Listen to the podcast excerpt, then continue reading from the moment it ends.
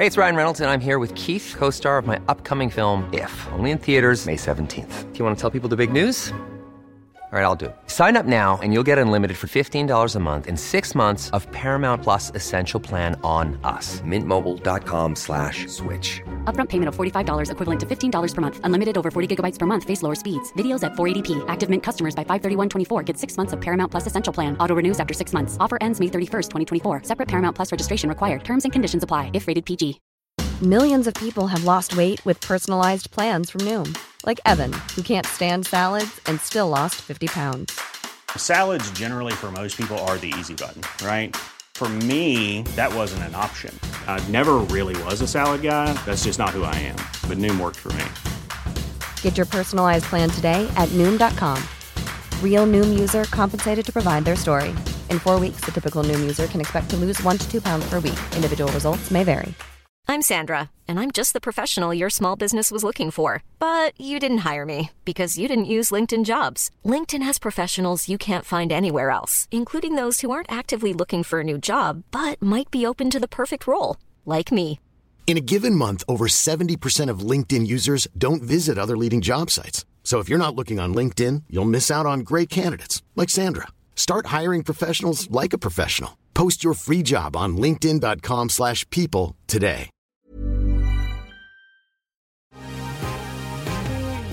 The been thinking about McDonald's all day. Can't get it off my mind. I can already taste it. Ooh, got my mind on my mouth and my mouth ready for some Mickey D's deal. There's a deal for every moment at McDonald's. Right now, get two of your favorites for just $3.50. Mix and match a classic McChicken, a hot and spicy McChicken, or a juicy McDouble. Price and participation may vary, cannot be combined with combo meal, single item at regular price.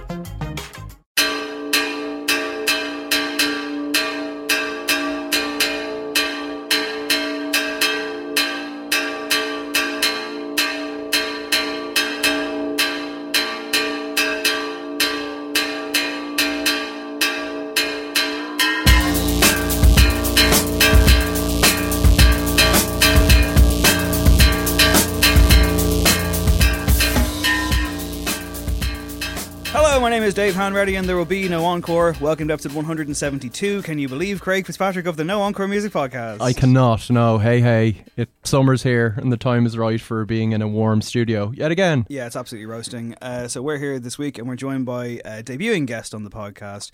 Uh, journalist for Silicon Republic, the Irish Times, GoldenPlec, Head Stuff back in the day when I was the music editor. Mhm. Uh, editor, that's a word for you there. Dark times. Uh, yeah, very, very dark times. It is, of course, Eva Short.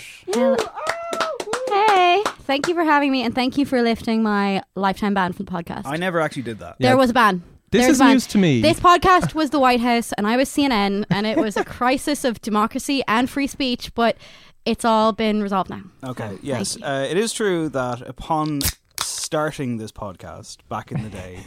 Can I, just say for the listeners, Dave is doing his interlocking fingers thing, which usually means he's being sincere. Does it? I don't know. I am think, sure a body language expert would probably disagree. I do have a lot of tells, though. Sure. I'm now dabbing for some reason. I like Uh, it. So, yeah, we were out one night and I was talking about the podcast and I was talking about putting together a new show and I was trying to come up with a title for Trying it. Trying to assemble a team. And Eva was there and said that the name No Encore was terrible. Yeah, I was like, that sucks, change it. And now I guess I'll eat crow, won't I? Because well, it could still suck, I guess. It's just sucked for a long time. It's just successfully. enduringly sucked and successfully sucks. We're all friends now. I have I have dangled you appearing on the podcast for quite some time to the point where when I finally asked you to do it last week, you probably thought I was just. Once I didn't again- think you were serious. I was once again gaslighting you. Yeah, basically, because we've been talking about gotta get you on the podcast for like four years. That's like your that's like your line. chewing a chewing a giant Yeah. cigar. Gotta Hey, I, I'm lifting You're week gonna week as well. Yeah. Like, It's it's a week to week thing for me as well. Just every Wednesday night, hoping against hope. Where's that message? fingers crossed, clutching your. and like, Yeah. uh, like people in your house being like, Craig, would you ever go to bed? Like, no, I can't. I need to I have to listen to all of the albums. What if he messages me at twelve oh five a.m.? What if I get the call? So yes, uh, once again, Dahi is not here. no. Band. Yeah. I think we should instate a band. Actually, is there anyone else on your list of Friendship- potential bans that w- Enemies. I don't know about? Because- Lizzo is banned. Lizzo Lizzo's is banned, yeah. we know that, That's yeah. continuing, by the way. I'm, I'm, I'm deciding to, to ride that grudge out through the summer. Um, Donald Trump. Donald Trump we banned is, him. is banned. Um, friendship ended with Dahi. Now Eva is your best friend now. Yes, 100%. Dahi will return for as life. will as will our uh, movies and music offshoot No Popcorn, which Yeah. hasn't been around for a while. I finally went to see Rocketman, and if you want to know what I thought of that, just wait a few days. Myself and Dave Higgins will be back. Cool. I'm gonna So try and it's res- not going to be a mighty long time. Tell us off, Very off, good. off mic though later I will. because I yeah. do want to know. It won't, it, it won't take too long. Um, yeah, you so, hate it.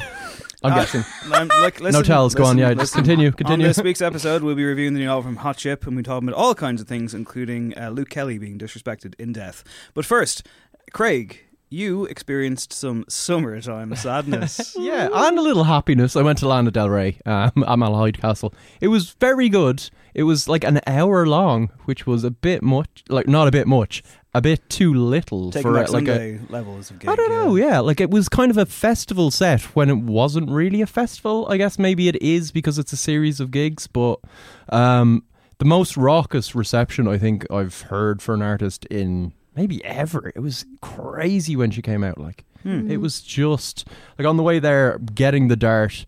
Um, I was there with some family, and my uncle was like, "I reckon this will be like half full, probably." There's a lot of gigs on. I was like, "Yeah, maybe."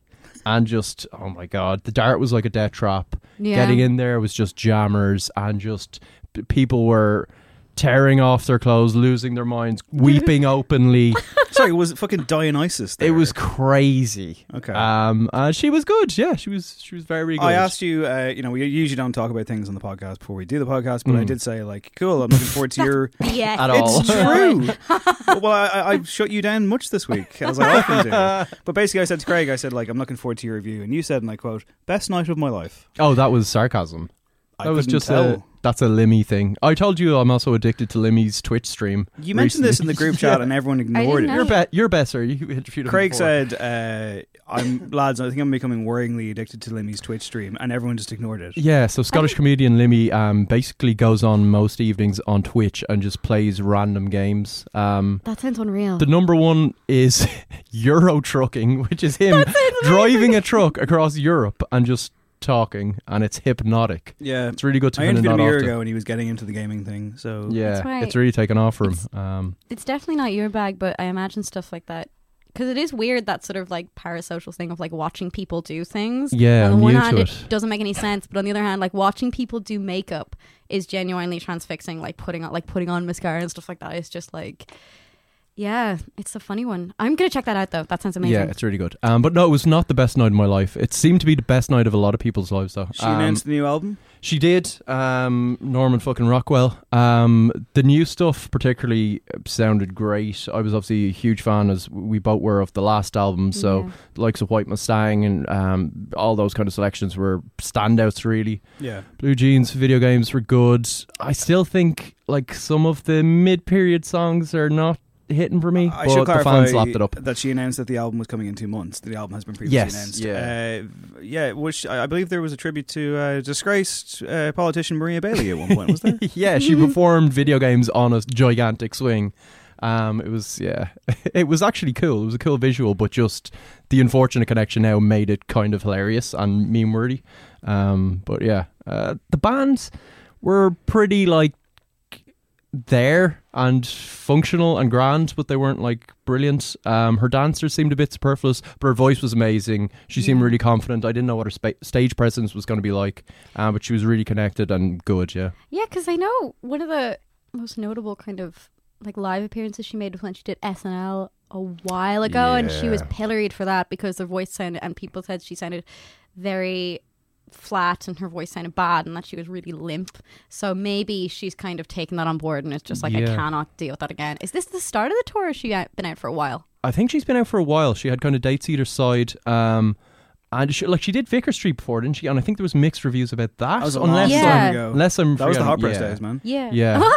Jesus. Like, So I think it was a case of she just didn't have a huge amount of She's done performances under her picnic. belt. She did headline picnic since, didn't she? Really? Oh, maybe she has. And I think it was she on like headlined a in rainy- 2017. That sounds about right. Yeah. Yeah. But yeah, she's super kind of accomplished and First polished year at this I point. worked I at don't. Picnic. I don't think I could. No, Um, second. I don't think I could do a Land Ray gig from start to Deal finish. with the vibe of yeah. just. Speaking of the- vibes and festivals, though, uh, on Saturday just gone, I was down at Body and Soul for. Oh my god, I was forgetting. Yeah, your day trip. I went down for literally about seven to eight hours to do a work thing, which involved doing a live interview Yeah. uh, with architects who were really sound. Shout out to them. BP Coll- BPA Collective, I believe, was the name of them. Holla.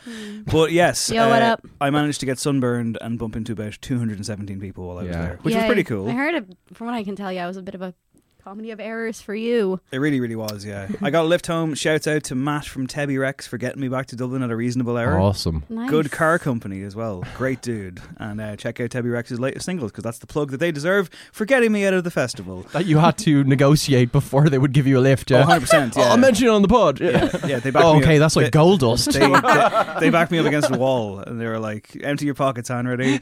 You know what they're like. yeah. So, yeah, that was my weekend. Uh, let's get to the news. Uh, Brian Eno has got an asteroid named after him in the most Brian Eno story of the Yeah, month. this is breaking space news. Um, in addition to being presented um, with the Stephen Hawking Medal for Science Communication at the Science Festival, Starmus 5, or V5, I guess, I don't know. Just keep going. Monday, Brian Eno received another honour, a certificate revealing that there's a s an asteroid named after him. Now, I thought this was just something you could get someone for their birthday, right? Yeah, Can't you just can name buy- it. Yeah, like a. You Is that can- just a scam? I don't know. Like maybe maybe they just like gave he didn't have to pay. They waived the fee. That was the whole yeah, thing. yeah, yeah. You're like twenty dollars or whatever. um, it's never going to be. I think the ultimate, mu- like, ridiculous musician space story was a while ago when will.i.am sent a song to Mars. Oh, yeah. Remember Best place for it I think Gavin James also tried to do the same thing. that?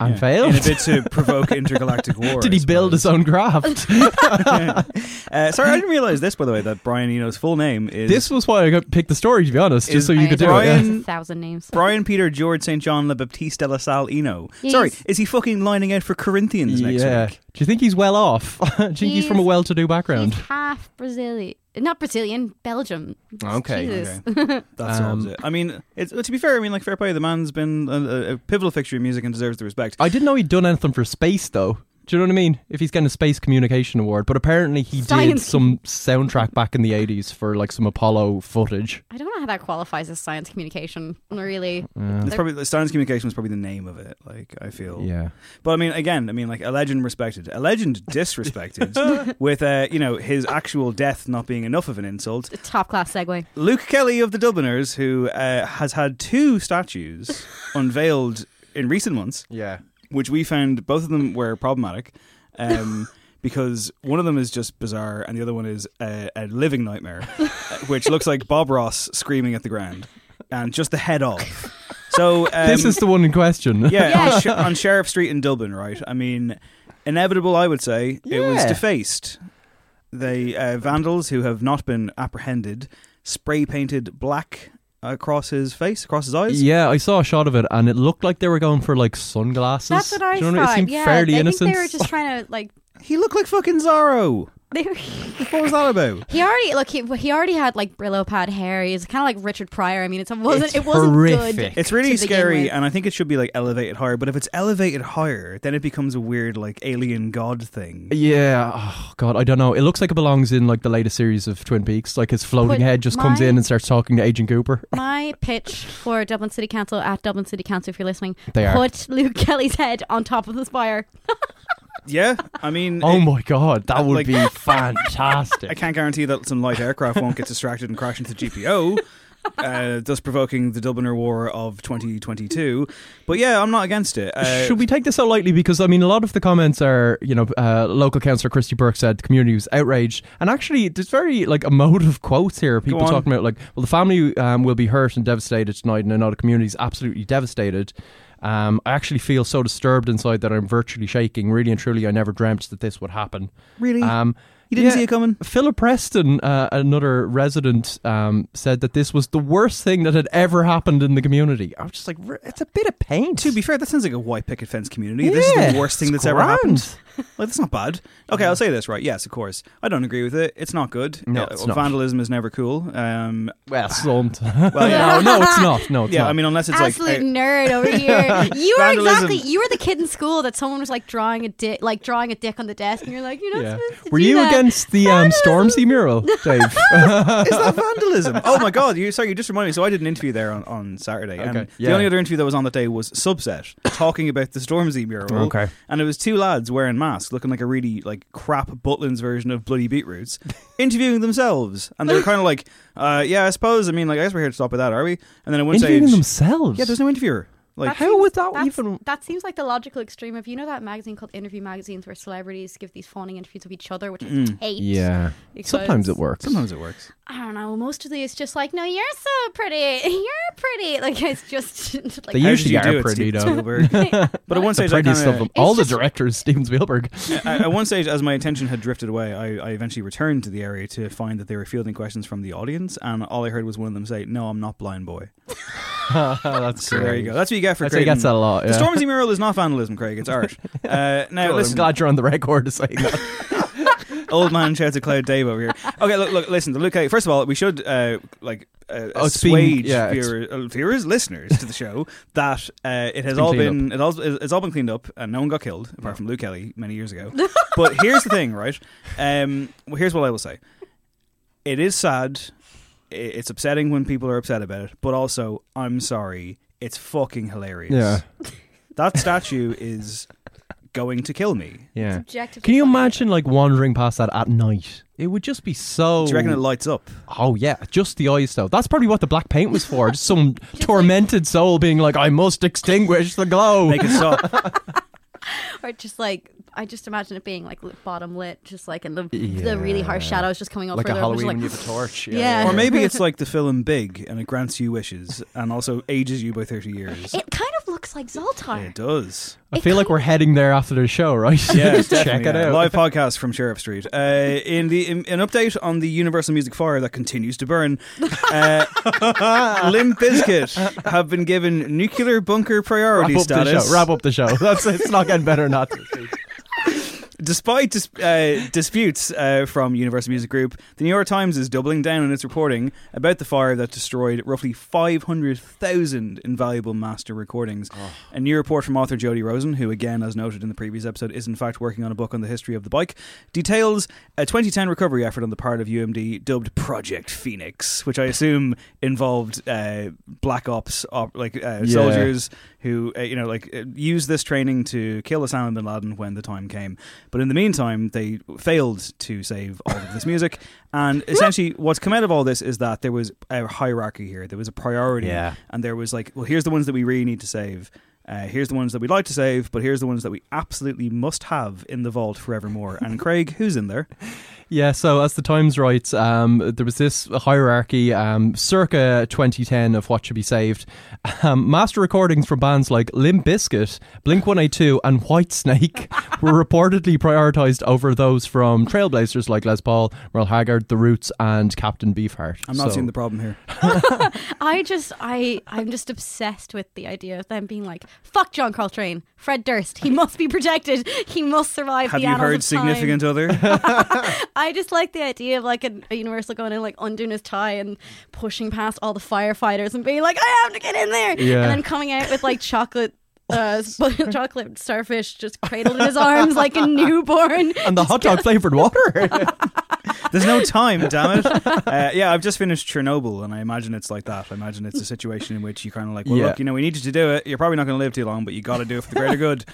Season two sorted, yeah. Uh, yeah, so it's a strange one. It feels like this one's going to run and run, and there's going to be a lot of court appearances for some people, I presume. Uh, I don't know how you really kind of fix this problem. It seems unsalvageable in many, many ways. It is, yeah. It's just really unfortunate. Limp Um, Bizkit, though, man. End together now. Yeah, That's a tune. Oh, they- absolute tune. Are they just looking for? Are they looking for just insurance damages? Because I feel like a fire of this kind, unless it was arson, is like act of God in terms of like legal insurance. You would so assume, they can't yeah. assume they can't assume any they can't get any punitive damages because Yeah, the initial story indicates that it was a freak accident, basically. Yeah, So I guess there'd be it does kind of make your heart hurt to think of like think that the Nirvana stuff that's gone. Hmm. Think of the Ray. Tra- oh, like well, it's all going to be gone soon enough, isn't it? Like you mean it's like all what- in the do clouds. you mean like and life just, itself? We're all gonna yeah, die, or- this- you know. Act- actually, since this is 2008 when that fire happened, I am surprised that they hadn't uploaded stuff to cloud. Yeah, well, I guess they want all those kind of just originals, so they can Yeah. always go back to them and just. I But don't know. did they have? Du- they mustn't have had duplicates because they're implying that the stuff was lost. So I am surprised. Either that being said, cloud was kind of not as big back then, Yeah. so maybe they were just in the early stages. Because I imagine now they would have to have all of their ba- masters backed up. You would assume. Someone who enjoyed an unlikely reversal of fortune was Richard Ashcroft. Yeah, he um finally got his fair share of the Bittersweet Symphony royalties. Um, a few weeks ago, we reported on that. His manager's been talking about it, um, John Kennedy. Um, just some of the details about how it all came together, and actually it paints uh, the Rolling Stones in even a better kind of light. Um, so yeah, like. eh, Your man John Kennedy says he missed out on about five million quid over the years. Um, this was after Allen Klein, who was Rolling Stones' former manager, had basically sued the Verve um, round about when the song came out over the sample of an orchestral recording um, of Stone's song. Um, which I what I didn't realize was that the Verve had actually gotten permission to sample the four seconds of this recording, but Klein then contended that they hadn't cleared what the like the original that the orchestral version was based on, and that's how he like f- wangled him out of that money. Um, so basically, recently, um, Klein's son um, got in touch with the Rolling Stones and Keith Richards. And Mick Jagger got back and said, "Yeah, you can have all of our share. You can have the thing. We'll get rid of our co-writes on it, and just like it, it- as your man Kennedy says, the most likely outcome was that nothing would happen, but the Stones were just like, yeah, you deserve it.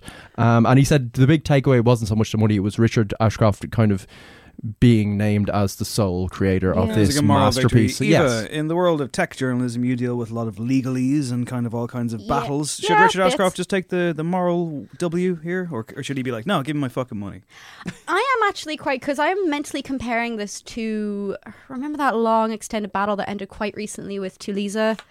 Um, and will.i.am, I, why I'm talking about will.i.am a lot on this podcast. will.i.am, basically, Tulisa is one of the s- writers on Scream and Shout, and she never got credited, and she successfully won a suit. And I think in that one, they were deemed that she was going to get backdated royalties. Right. So she was going to be paid.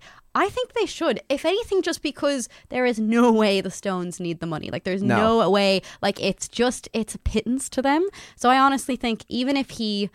I imagine though, like you, as you can appreciate, these court cases are probably extremely exhausting. So he might just want to be like, okay, I have the song and I'm done with it. But I imagine, I don't know, if I were him, like I would go, I would probably go back and be like, you should give me the royalties if anything, because it means a lot more to Richard Ashcroft than it means to the Rolling Yeah, Stones. well, I don't even know if he has to. He's just getting them now, right? Does he have to follow up with? I don't I don't, I don't, I can't see here whether that's a con- whether that's a condition. Um, Yeah. They relayed an agreement to return rights and their share of the royalties. So I guess feel like that's that, ultimately- right? maybe you'd have to chase them see, down for it- the does actual. it mean share shares in like that they would give him their share of the royalties going forward, or are they going to Going get, forward, I, I don't think yeah. it's They're necessarily. not going to backdate it like the fucking dog. I think Probably, they should. yeah, ba- you'd I have think to- they should yeah. backdate it. I don't, don't think, it they should backdate it. But I think ultimately what's coming out of this is that we realise that ironclad contracts can be a little bit sticky. And with that in mind, Alice Cooper has denied a marital death pact with his wife. And if anyone's going to have one, you think it might be him, but the shock rock legend denies it and says Sheryl Goddard and I do not have a death pact. We have a life pact. Aw. we love life so much. So cute. And he tried to clarify that no, no, no, no, it's not going to be a case of when one goes, we both go.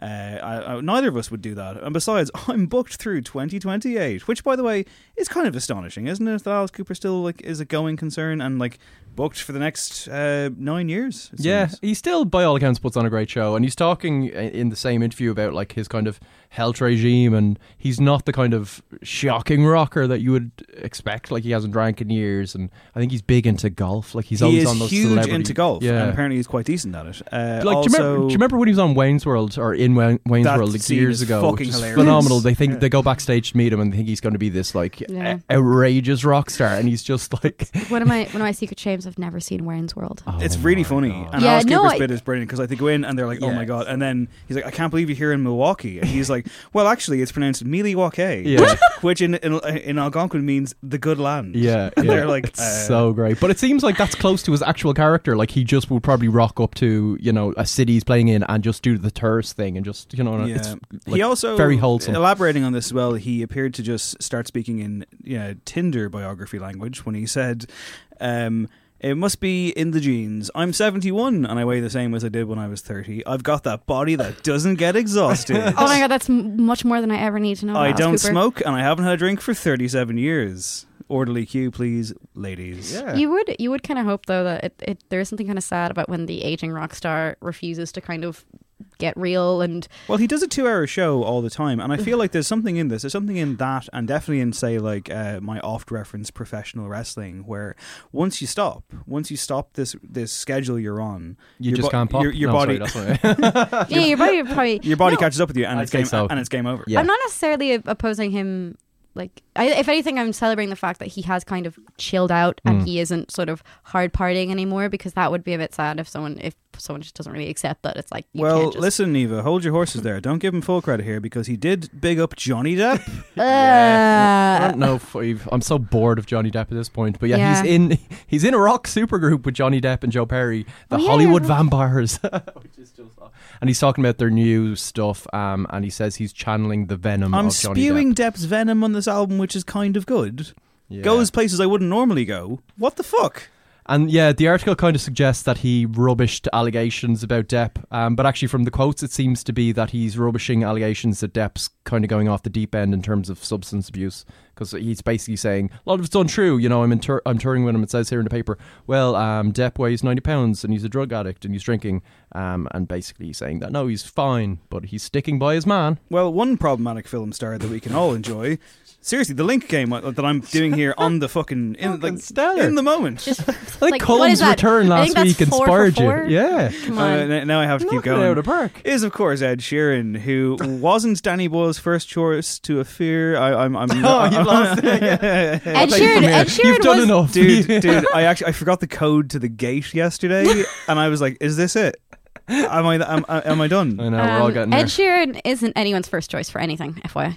True. Except maybe Cherry Seaborn's hospice, but who Like, the fuck is she? Anyway. First against the wall. I don't know. I mean, like he um, first choice to appear in the film yesterday, which is Danny Boyle's film, in which someone wakes up, no one else remembers the Beatles, and he profits off Yeah. it. Terrible idea. Richard Curtis wrote it. Hate it. Yeah, which as um, Mick Galaxy pointed out on Twitter recently, it's very similar to Goodnight Sweetheart, where your man, That's a good point. yeah, out of um, Only Fools and Horses, goes back in time and pretends he wrote loads of Nicholas Beatles songs. Lyndhurst, Yes. respect on the name, Sorry, please. sorry, um, Big Lyndhurst. Ed Sheeran, Ed Sheeran plays himself in this movie and invites the man in question to appear as his support act. Yeah, And Boyle said, "No, no, actually, we wanted Chris Martin." of course. Yeah. Jesus. Chris Martin probably would have been better than Ed Sheeran. I haven't seen the film. Well, he I haven't is better seen than Ed Ed Sheeran's Sheeran. performance, He's but taller, and he's quite like he's quite funny. He writes like better songs. Chris Is he? Martin's. I always think of him as like he's like plain porridge in human form. He seems to have a good sense of humor. Like, Yeah. was he in extras or like he's been in a I think few he did a comic skits and relief stuff. thing. And yeah, and like he actually comes across quite well and He's actually on a, natural on He's camera. on a Kanye West feature, does a good job. Yeah. And also, as I've said before, Coldplay have a handful of great songs, they do. I Yeah. agree. whereas Um, Ed Sheeran does not. no, Yeah. he doesn't have a good song.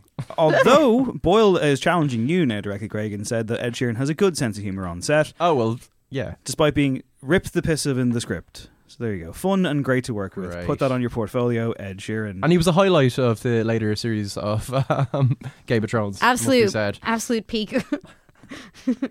He Why did they make him sing for that feature? They could have just had him sit there. Like that would have been fun. It was so bad. And then the reference to I know. that he was just like fan service. His fan character service, went through a horrific ordeal, as did a woman when she went to see Pink last week Yes. in Yes. Liverpool. Five, four, five, five, four, five. Uh, you got to be a really big fan of someone to go see a gig when you're nine months pregnant, and that's what happened at Liverpool's Anfield Stadium, where we thought all the amazing nights were done for the season, Craig, but they weren't.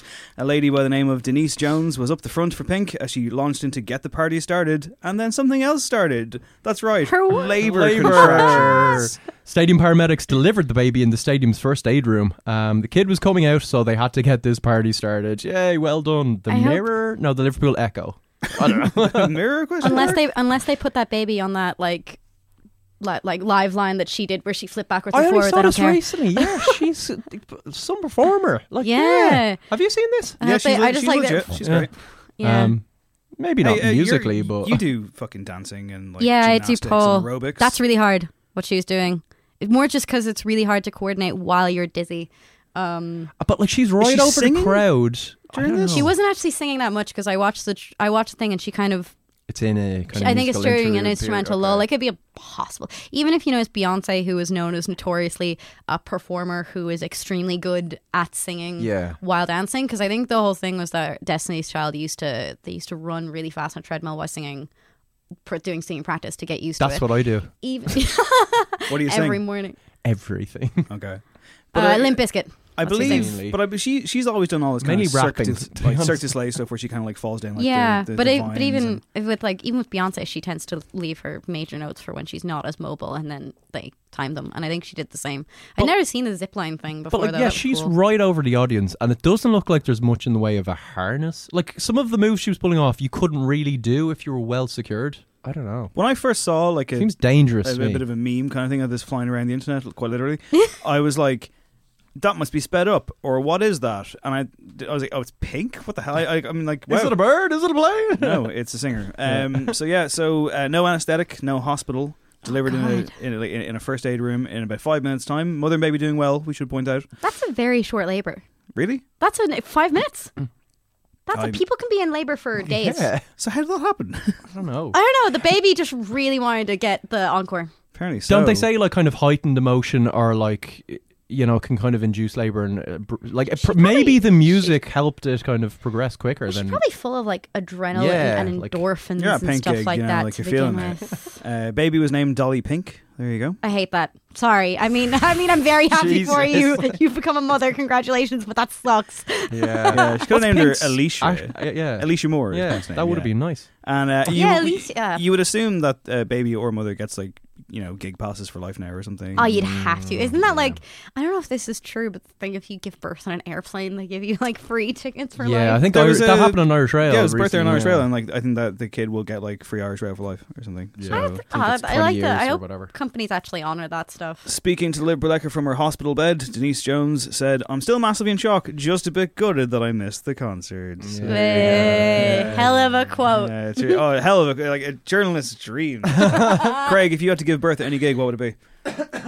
uh, Enya be soothing or Sigur Rós you know kind of soothing just That's a really good answer. Eva, give birth at a gig. Oh Who my is god! it? If I want to give birth at a gig, um, Jesus, I don't know. I didn't think it was gonna. For me, it's obviously the Dillinger Escape Plan. What? Controlled chaos, much like birth Come itself. I would screaming into this world yeah Yeah, we'll come back to you on that one, Eva. Yeah, Uh, no, I'm gonna have to think about. I'm trying At to us think- at No Encore Show on Twitter with your I'd like to be born at what gig or Nice. deliver a baby. Oh, or- if yeah, if you think of like if someone wants to be born yeah. at a gig, if I were born who born, wants to be born I don't know. Oh, Elton John at no the one asks to be born. Well, I was born in '94, right before Kurt Cobain died. So if I'd been born at like one of the last Nirvana gigs, that would be fucking sick. That's Yeah. pretty I don't know what I want to give birth at though. Well, I can tell you where I wouldn't want to be born, eh? Glastonbury, that's where. Six, four, six. Oh, I'm so fucking good! Do you know what isn't good? Glastonbury. yeah just means you have to do this No, story no, you need to stop. This is becoming a circle jerk. we need to stop. Yeah, that's true. That's are we going to be watching this weekend Uh, I I kind of check I dip in and out it can be I say it every year, but I can't wait for Gemma Carney to discover the uh, carnival area of the fucking festival. Yeah. the coverage is always terrible. The coverage is always Yeah. really like lackluster. And they also- pick bad acts, and they like they only devote a certain amount of time to it. yeah Actually, sometimes there's some good like red button action but I'm crazy tuned out here. I don't even know who the headliners are, so I'm going to try and guess them. Do you know? Okay, do you know who the headliners are? I'm no. Now that you say it, I think I know too. I only Stormzy? know. I only yes. Yes, Stormzy he's is the Friday only night. one I know. I Stormzy think- is headlining. Yeah, Yes. he's- That's good. I approve. Yeah, Oh, see, Chance the Rapper dropped out of longitude. I know. Replaced by Uh, Stormzy. Two for you- two. You called it. Chance the Rapper hates Ireland. Everybody. Seems to. Um, did he have a good reason this time? Don't think he 'Cause found last a- time it was to help Kanye, wasn't it? I don't Was think that- he. Uh, Kanye needs me. I, I feel must like it go. was. Yeah. I think he holds a grudge about not finding that dealer in Temple Bar when he was over here supporting Macklemore. Okay. That tweet. so there you go. I don't know. Just stop booking Chance the Rapper, guys. He's not gonna let you down, and also Um, not who that are great. the other headliners? I legit I don't have know. no I'm gonna idea. look oh, it up. Kylie is Kylie on Sunday. I'm gonna look it up right now because why don't you dive I- into the story, as which is a- a bit grim.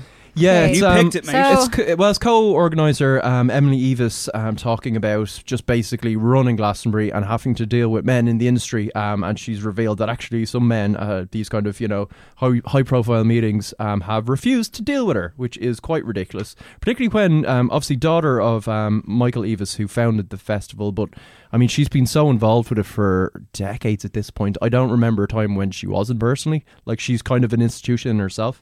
Um, Yeah. so yeah, she says she'd go to meetings with just tables of men. Some were great, and some just refused to accept that they had to deal with me. Um, she was also speaking about correcting the kind of disparity in terms of female acts as well.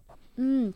I um I know from my I I work backstage at a stage on Electric Picnic. Yeah, Salty Dog, isn't it? Yes, yes, yes, and uh, Salty Dog and Trailer Park. It's all kind of the same people, and uh, I definitely.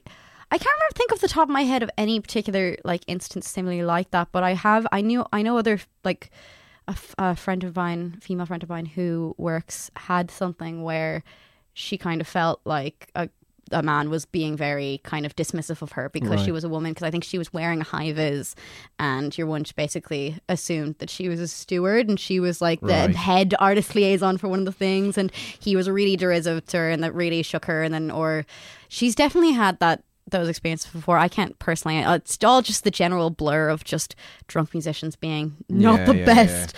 but uh yeah I'm glad that she brings up the because it feels like maybe two years ago we were having a lot of conversations about lineup gender disparities and then it kind of fizzled and it Yeah. doesn't seem to have improved massively. Particularly at uh electronic festivals. It's dire like DJs it's all and there's so many good female DJs as well but they just don't seem to get Yeah, it's a tough one. Uh, no more female Glastonbury headliner either, guys. I'm Oh, afraid. Kylie's not doing it. Did Kylie's doing it, but she's not a headliner. She's Oh. on. Why, in who are the headliners? I'm Headliners. She's my headliner. Headliners.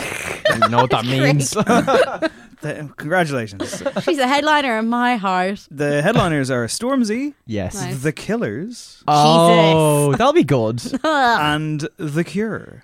Oh, That'd of be good. I'm still raging. I miss them. My exactly life. it's same I I kicking myself I didn't buy it Here's what the I'll do. time. I'll give you. I'll give you the main stage, which is the pyramid stage for all three days. Okay, because I w- I won't go into all of the fe- 700 acts they're playing.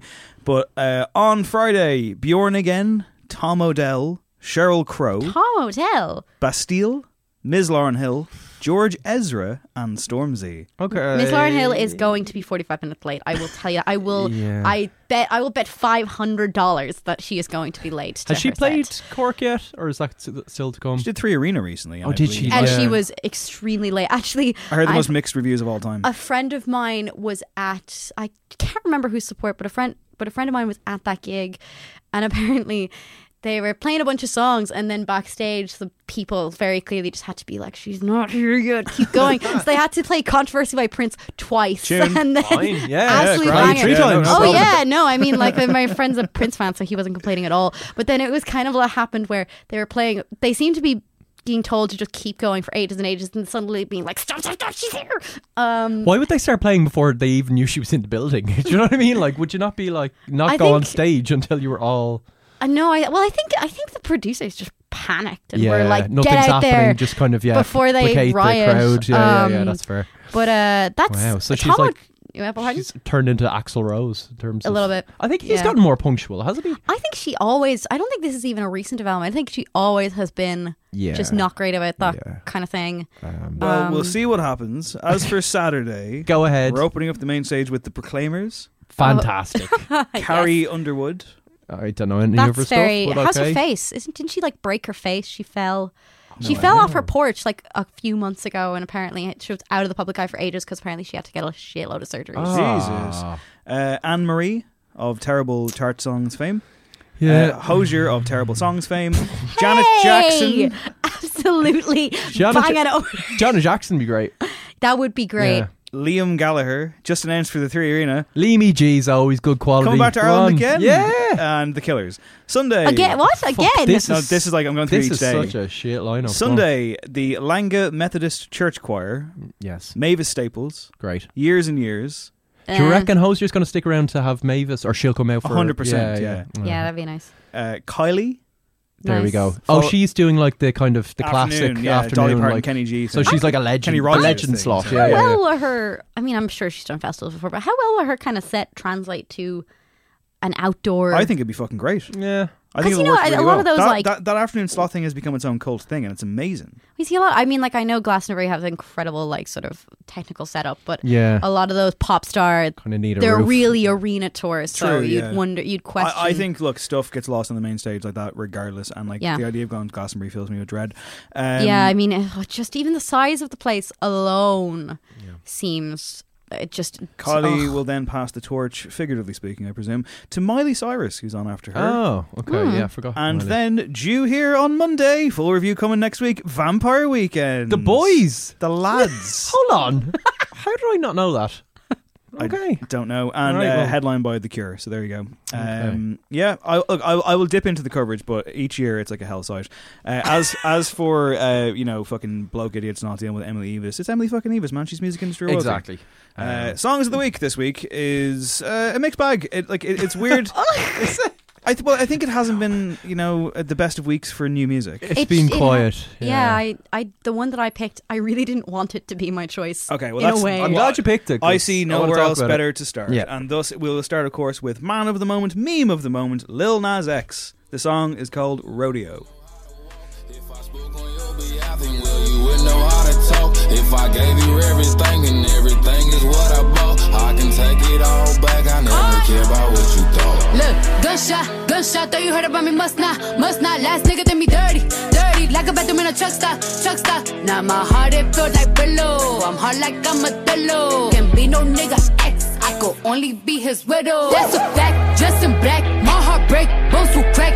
Be chillin', watching Oxygen, my favorite show is Snaps. Now you know how I get, every day a foreign whip. Rather see you And it features with Cardi B, and it's off his EP that dropped last Friday, which uh, is bookended by Old Town Road Remix and Old Town Road. Yeah, and I feel like that's him acknowledging that his career starts and probably ends with that song, right? I mean, I don't, I don't know. I know he said it publicly a few times in a way that I deeply respect. He's like, I'm milking this yeehaw revolution for all it's fucking worth. Fair play to him. Which fair play. I I I really like Lil Nas. I think he brings me this level of unbridled joy that I haven't felt from a musician in a long time because I think it's just very single entendre and totally sincere.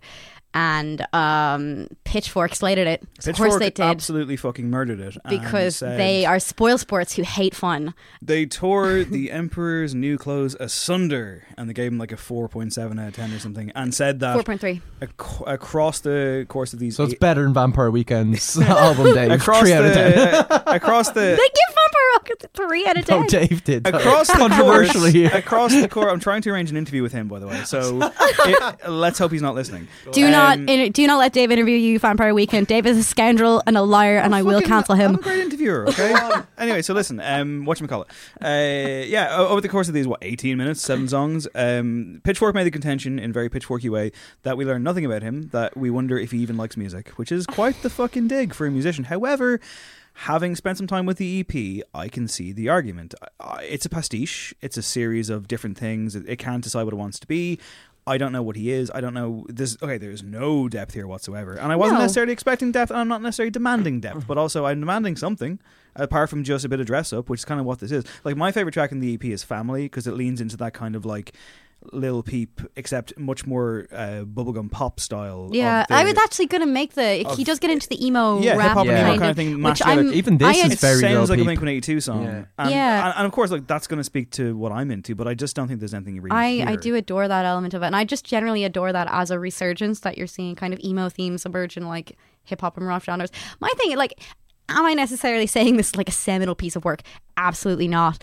Do I even? I have my own criticisms. For example, why is it eight tracks long? I just think that's deeply unnecessary. Called seven. Like, there's a lot of them are filler track. It's called seven. Actually, yeah, that's infuriating. It's the a Kanye of them are. All the seven tracks, then ten. ten, Yeah, but that was for an album, not an EP. It kinda yeah, just- do you know what I mean? Sorry. Disrespecting Kanye, Lil Nas X. it does seem like he could have like it does seem like maybe he or his producers or whatever they would just sort of like put out a bunch of stuff and then see what sticks see what sticks blah blah blah um but i i don't i just of all the music that I was listening to this week, I kept returning to Rodeo because it was fun and it was just a little bit of bop. And I just like the fact that he doesn't take himself that seriously as a musician because I think sometimes you know, I think sometimes it's just like the constant mental taxation that we are required of these increasingly abstract and like hyper reflexive and hyper intelligent, particularly in a geopolitically and like psychologically taxing age, someone like Little Nas X is just really refreshing. So that's, That's a why. fair argument. If, Yeah. uh, not where I thought you were going to go with that, but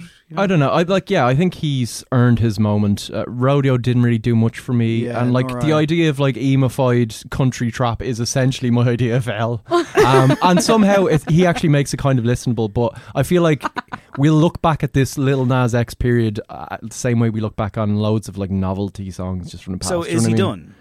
I don't know. I wouldn't write him off totally, but I I would although I argue that- did at the start of this conversation. I don't know musically. He's definitely not done because uh, Lil Nas X was a longtime Viner, and he came up, and he is like obviously social media is the main vehicle for kind of anyone in the creative arts these days, and he is a complete pro. Oh, yeah. at it. Like he has a massive following, and it just he's just he's just genius, and he's very funny. Um, so I think even if he necessarily doesn't, even if he keeps putting out stuff that is kind of not great, the reality is I think his personality and the kind of I don't know if the gimmick will carry him, but I think his personality will definitely carry him. I don't think we're done with seeing him, but he may not do music. He may end up acting. All right, we're also not done with Friendly Fires, who have announced their first album in eight years. I'm allowed link in the songs of the week section. No, I know, but I was just it was more friendly fires. Go on. They're very, very nice guys. Okay, I know. Uh, okay, so this song is called Silhouettes, and Craig is going to get out about it.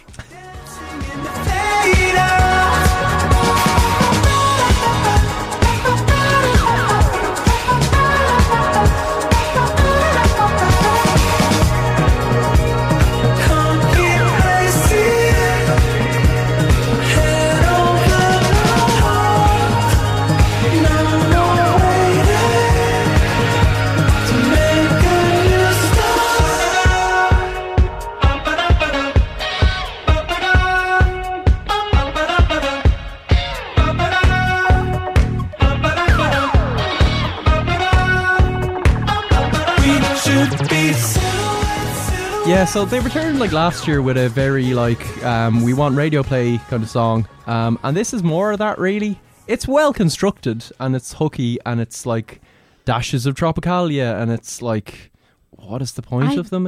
I Tropicalia in summer, it's like florals for spring, and it's like I always I'm kind of like really like you're gonna just do something slightly jungly because it's kind of sunny. Um, Yeah, I don't really. Like, they always felt to me like a band that had uh, a couple of great songs at the very Yeah. start of their career and just were kind of coasting on that for a long time. And just there's been a lot of kind of goodwill about their return.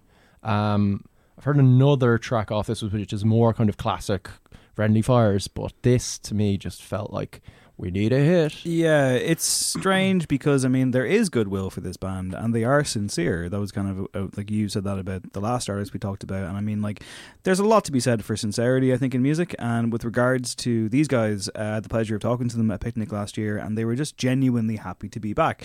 Uh, there's obviously been some turmoil. A, a member of the band passed away Yeah. quite suddenly.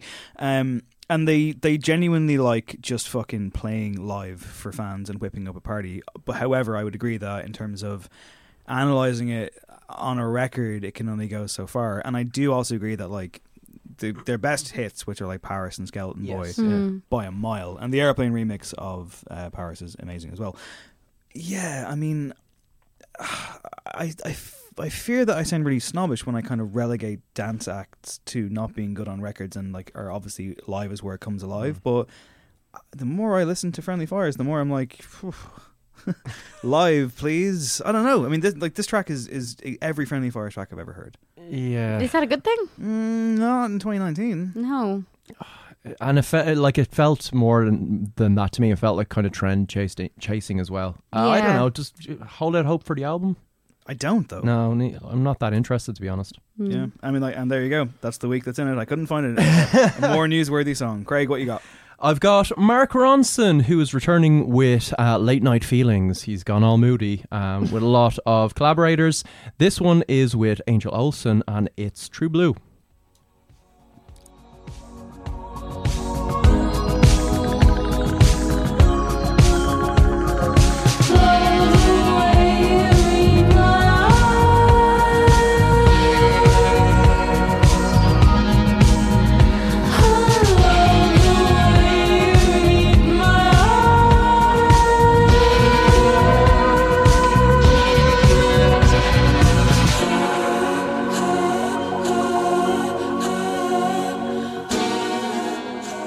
Yeah, and I think it's maybe one of the songs of the year. Um, so yeah, Mark Ronson, uh, album wise, usually not the best, but he'll like have a clutch of great songs, and he does the kind of suave, happy bangers really well.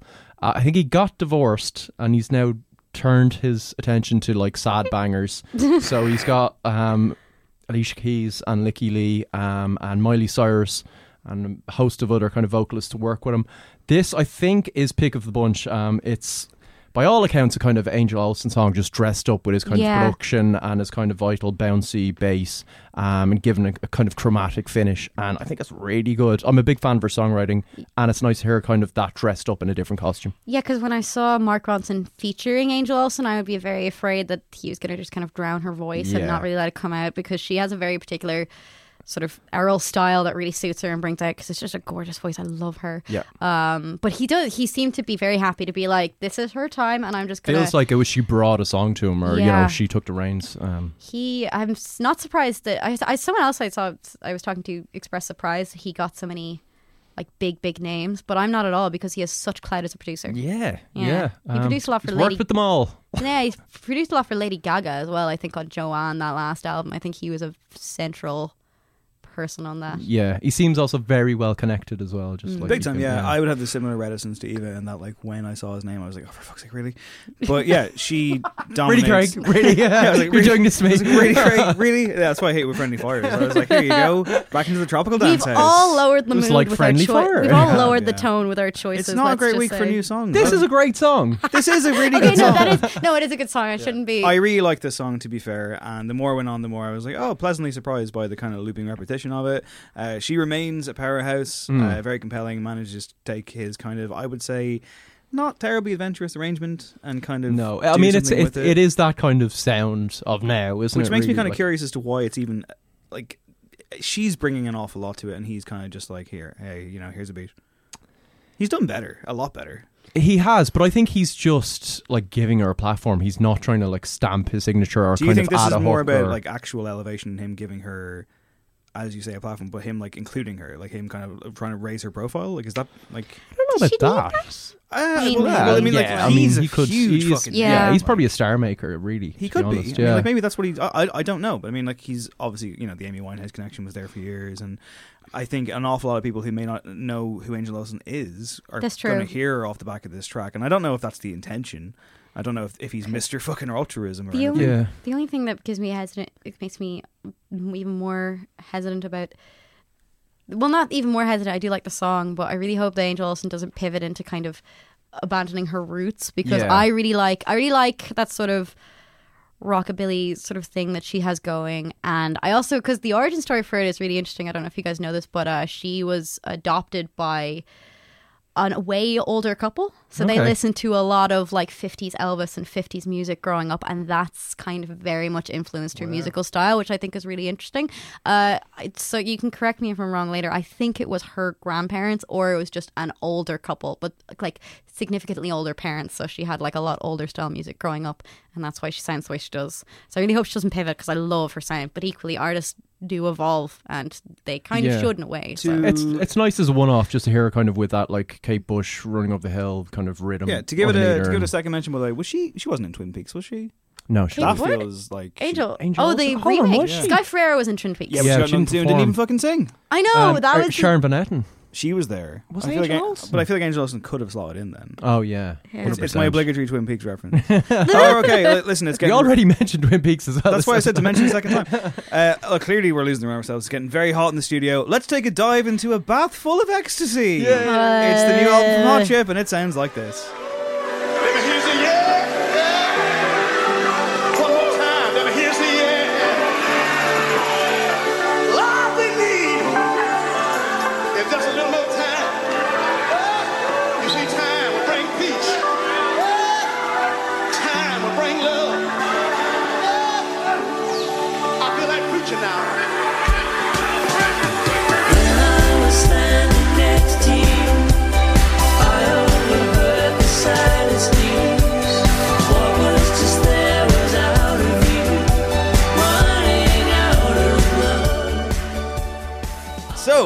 Uh, that's Melody of Love. It's the opening track on this nine track album. God bless nine tracks albums. They're the best of all time. So essentially, Hot Chip have been a going concern for quite some time. Mm. Mainstays of British dance music, very popular dudes.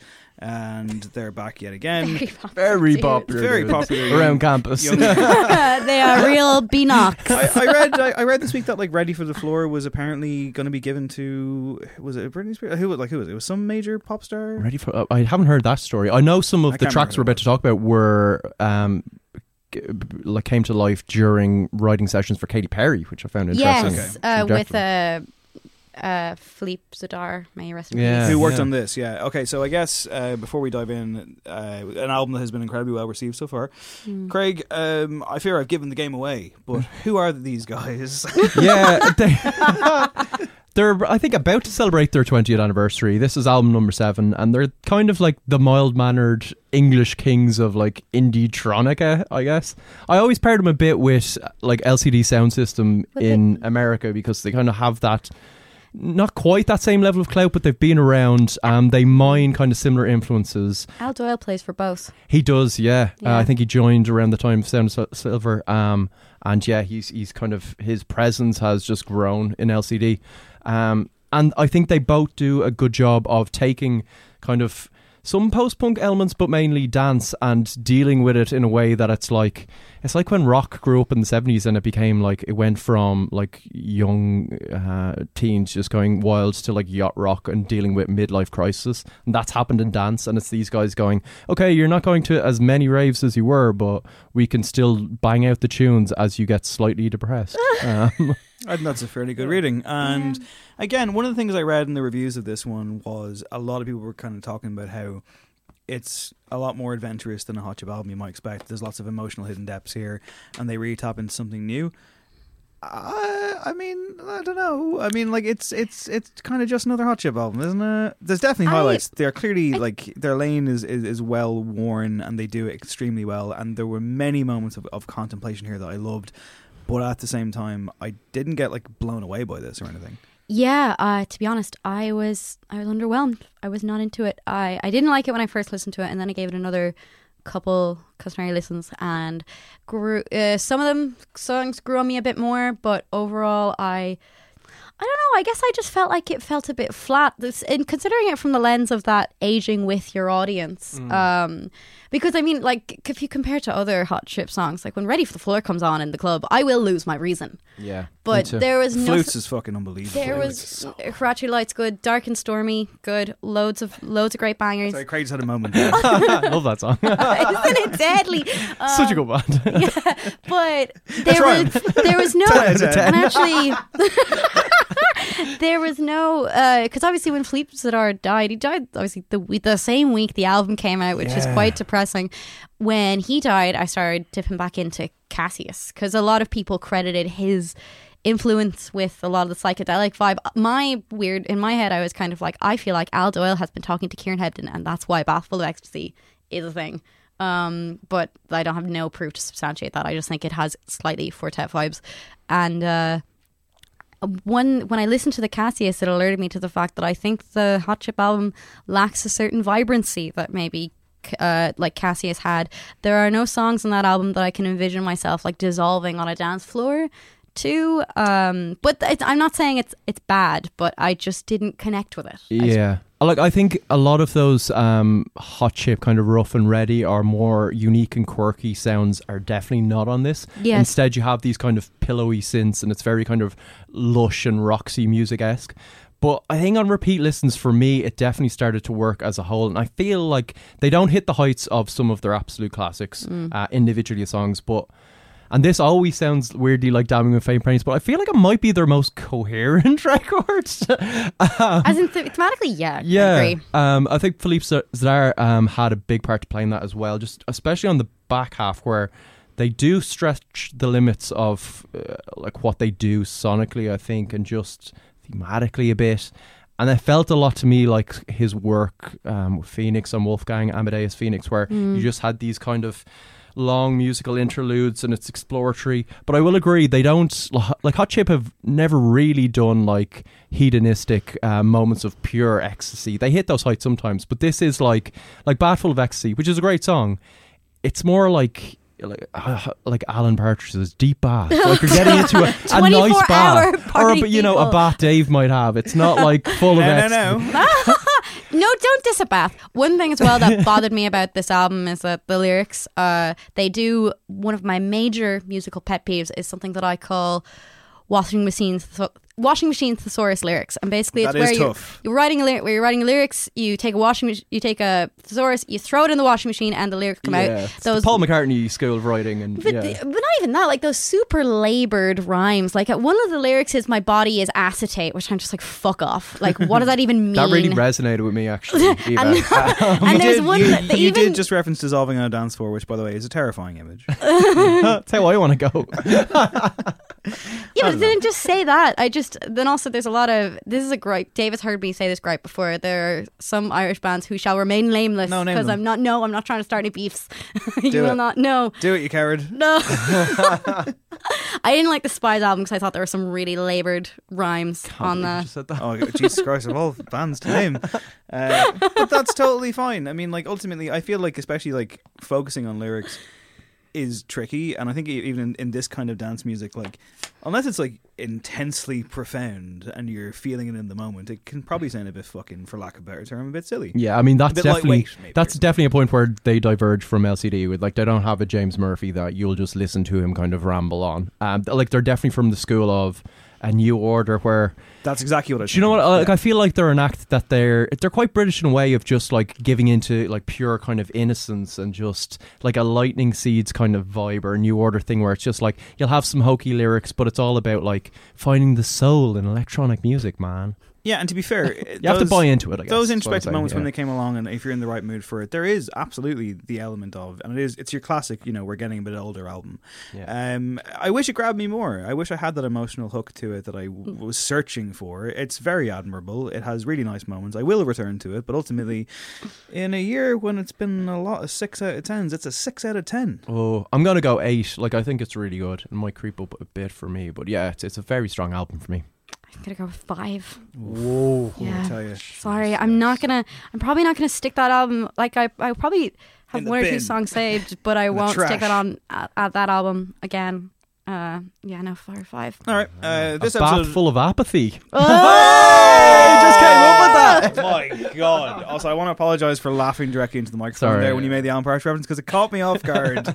so yeah, this episode of No Encore was engineered by sonic architect Eve Murray, and in the other listening corner this week, I've been listening to a bunch of new stuff. Craig, uh, I'll start off with Hatchie, Australian singer songwriter who specializes in widescreen shoegazy rich pop, uh, great, yeah. who came on our radar when we heard her second single, a song called Sure, Yeah. which Colin Regan fell in love with, and we all did. It was fantastic. Yes. She's released kind of uh, a few singles here and there, and then an EP that was grand, if not groundbreakingly amazing. And here comes the debut album. It's called Keepsake, and once again, Pitchfork has done a number on this one. Shitbags. Uh, so they basically said like like the, the, there's no substance to it whatsoever. Essentially, now here's the thing, right? Um, across listening to it this week uh, while walking to therapy through the woods, by the way, which was quite the Good lord. quite the stroll. Your Um, therapist, go- named, Yeah, your therapist named Joy, which brings know, me right? so much joy. Is the therapy in like some gingerbread house at the end of the woods or yes, something? well, like yes, it that? is. Actually, Do you go there too? Yes, I do. Apparently, yeah, I have a friend. I have a friend who has a very good but very new agey therapist who is working really for him, but wouldn't be for me. And apparently, she semi regularly goes out to the forest and buries her feet to return herself to the earth. I hear that actually works. Connecting It with the definitely earth. would work with me uh, cutting all ties with that therapist. but back to Hatchie. Uh, yes, this is drenched in kind of 80s and 90s pop staples and like very shoegazy ticks.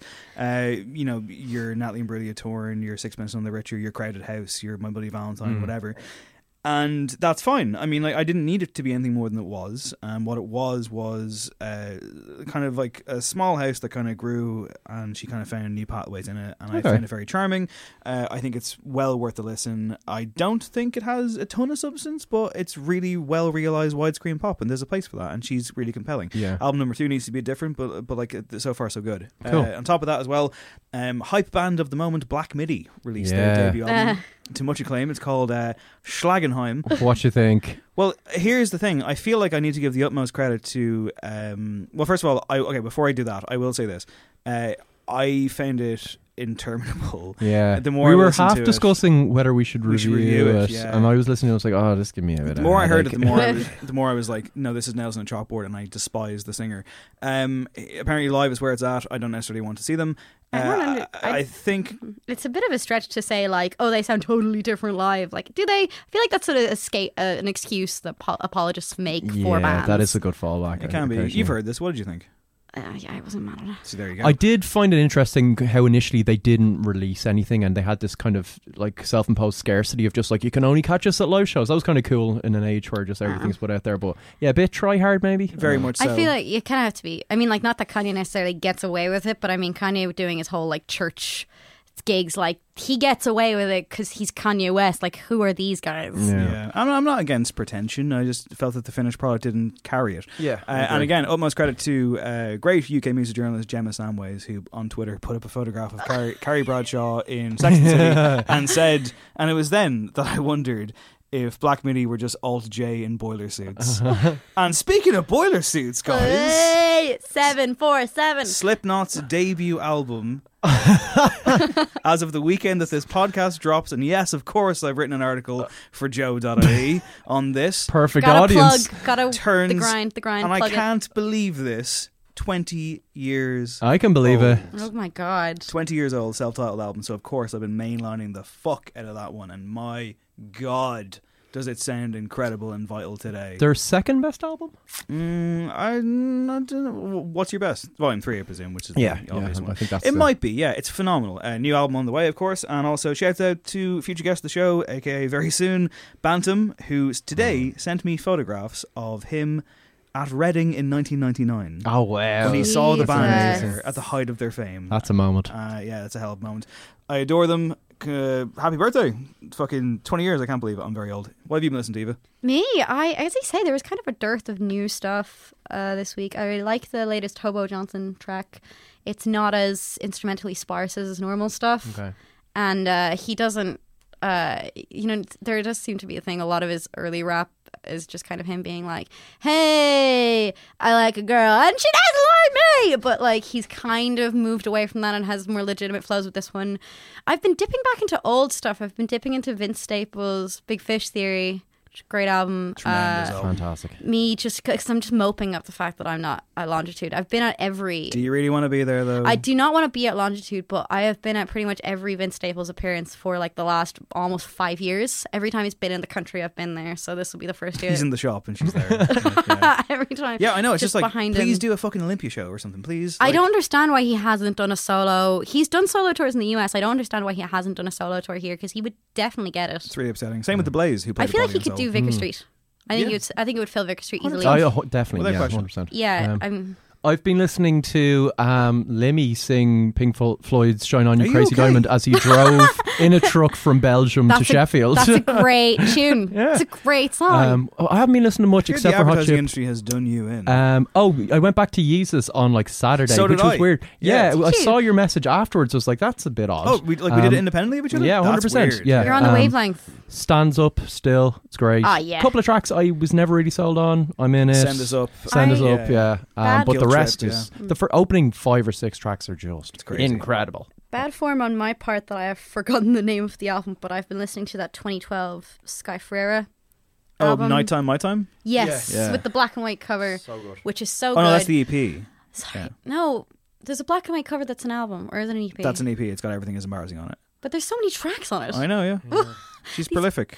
Yeah, but uh, Ish. that Album to come um, this year, supposedly. Well, Can't then my mistake. It's just that it was. It's only just the la- when you recommended Hatchie, which I've been listening to and I love it.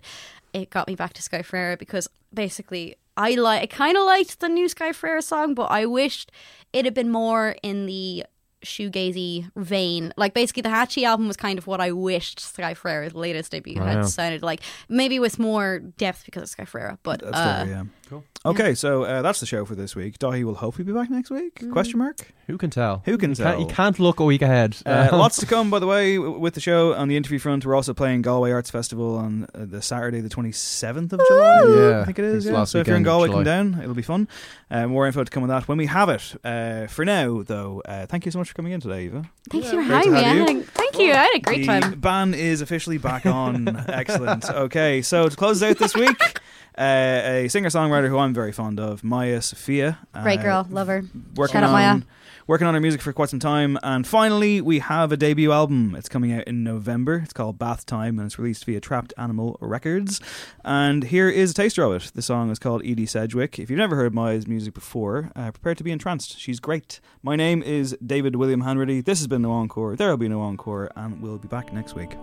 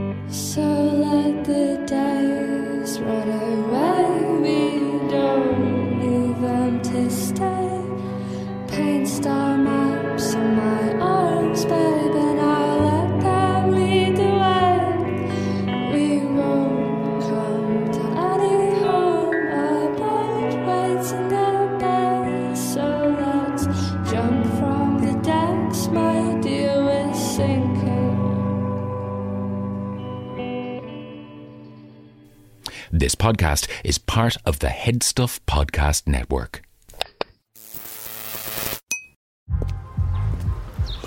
the only thing better than grinding all night for your side hustle is your roommate picking you up with Mickey D's breakfast. The perfect pickup deal. There's a deal for every morning at McDonald's. Right now, taste breakfast perfection when you get a warm and savory sausage McMuffin with egg for just $2.50. Price and participation may vary. Cannot be combined with combo meal.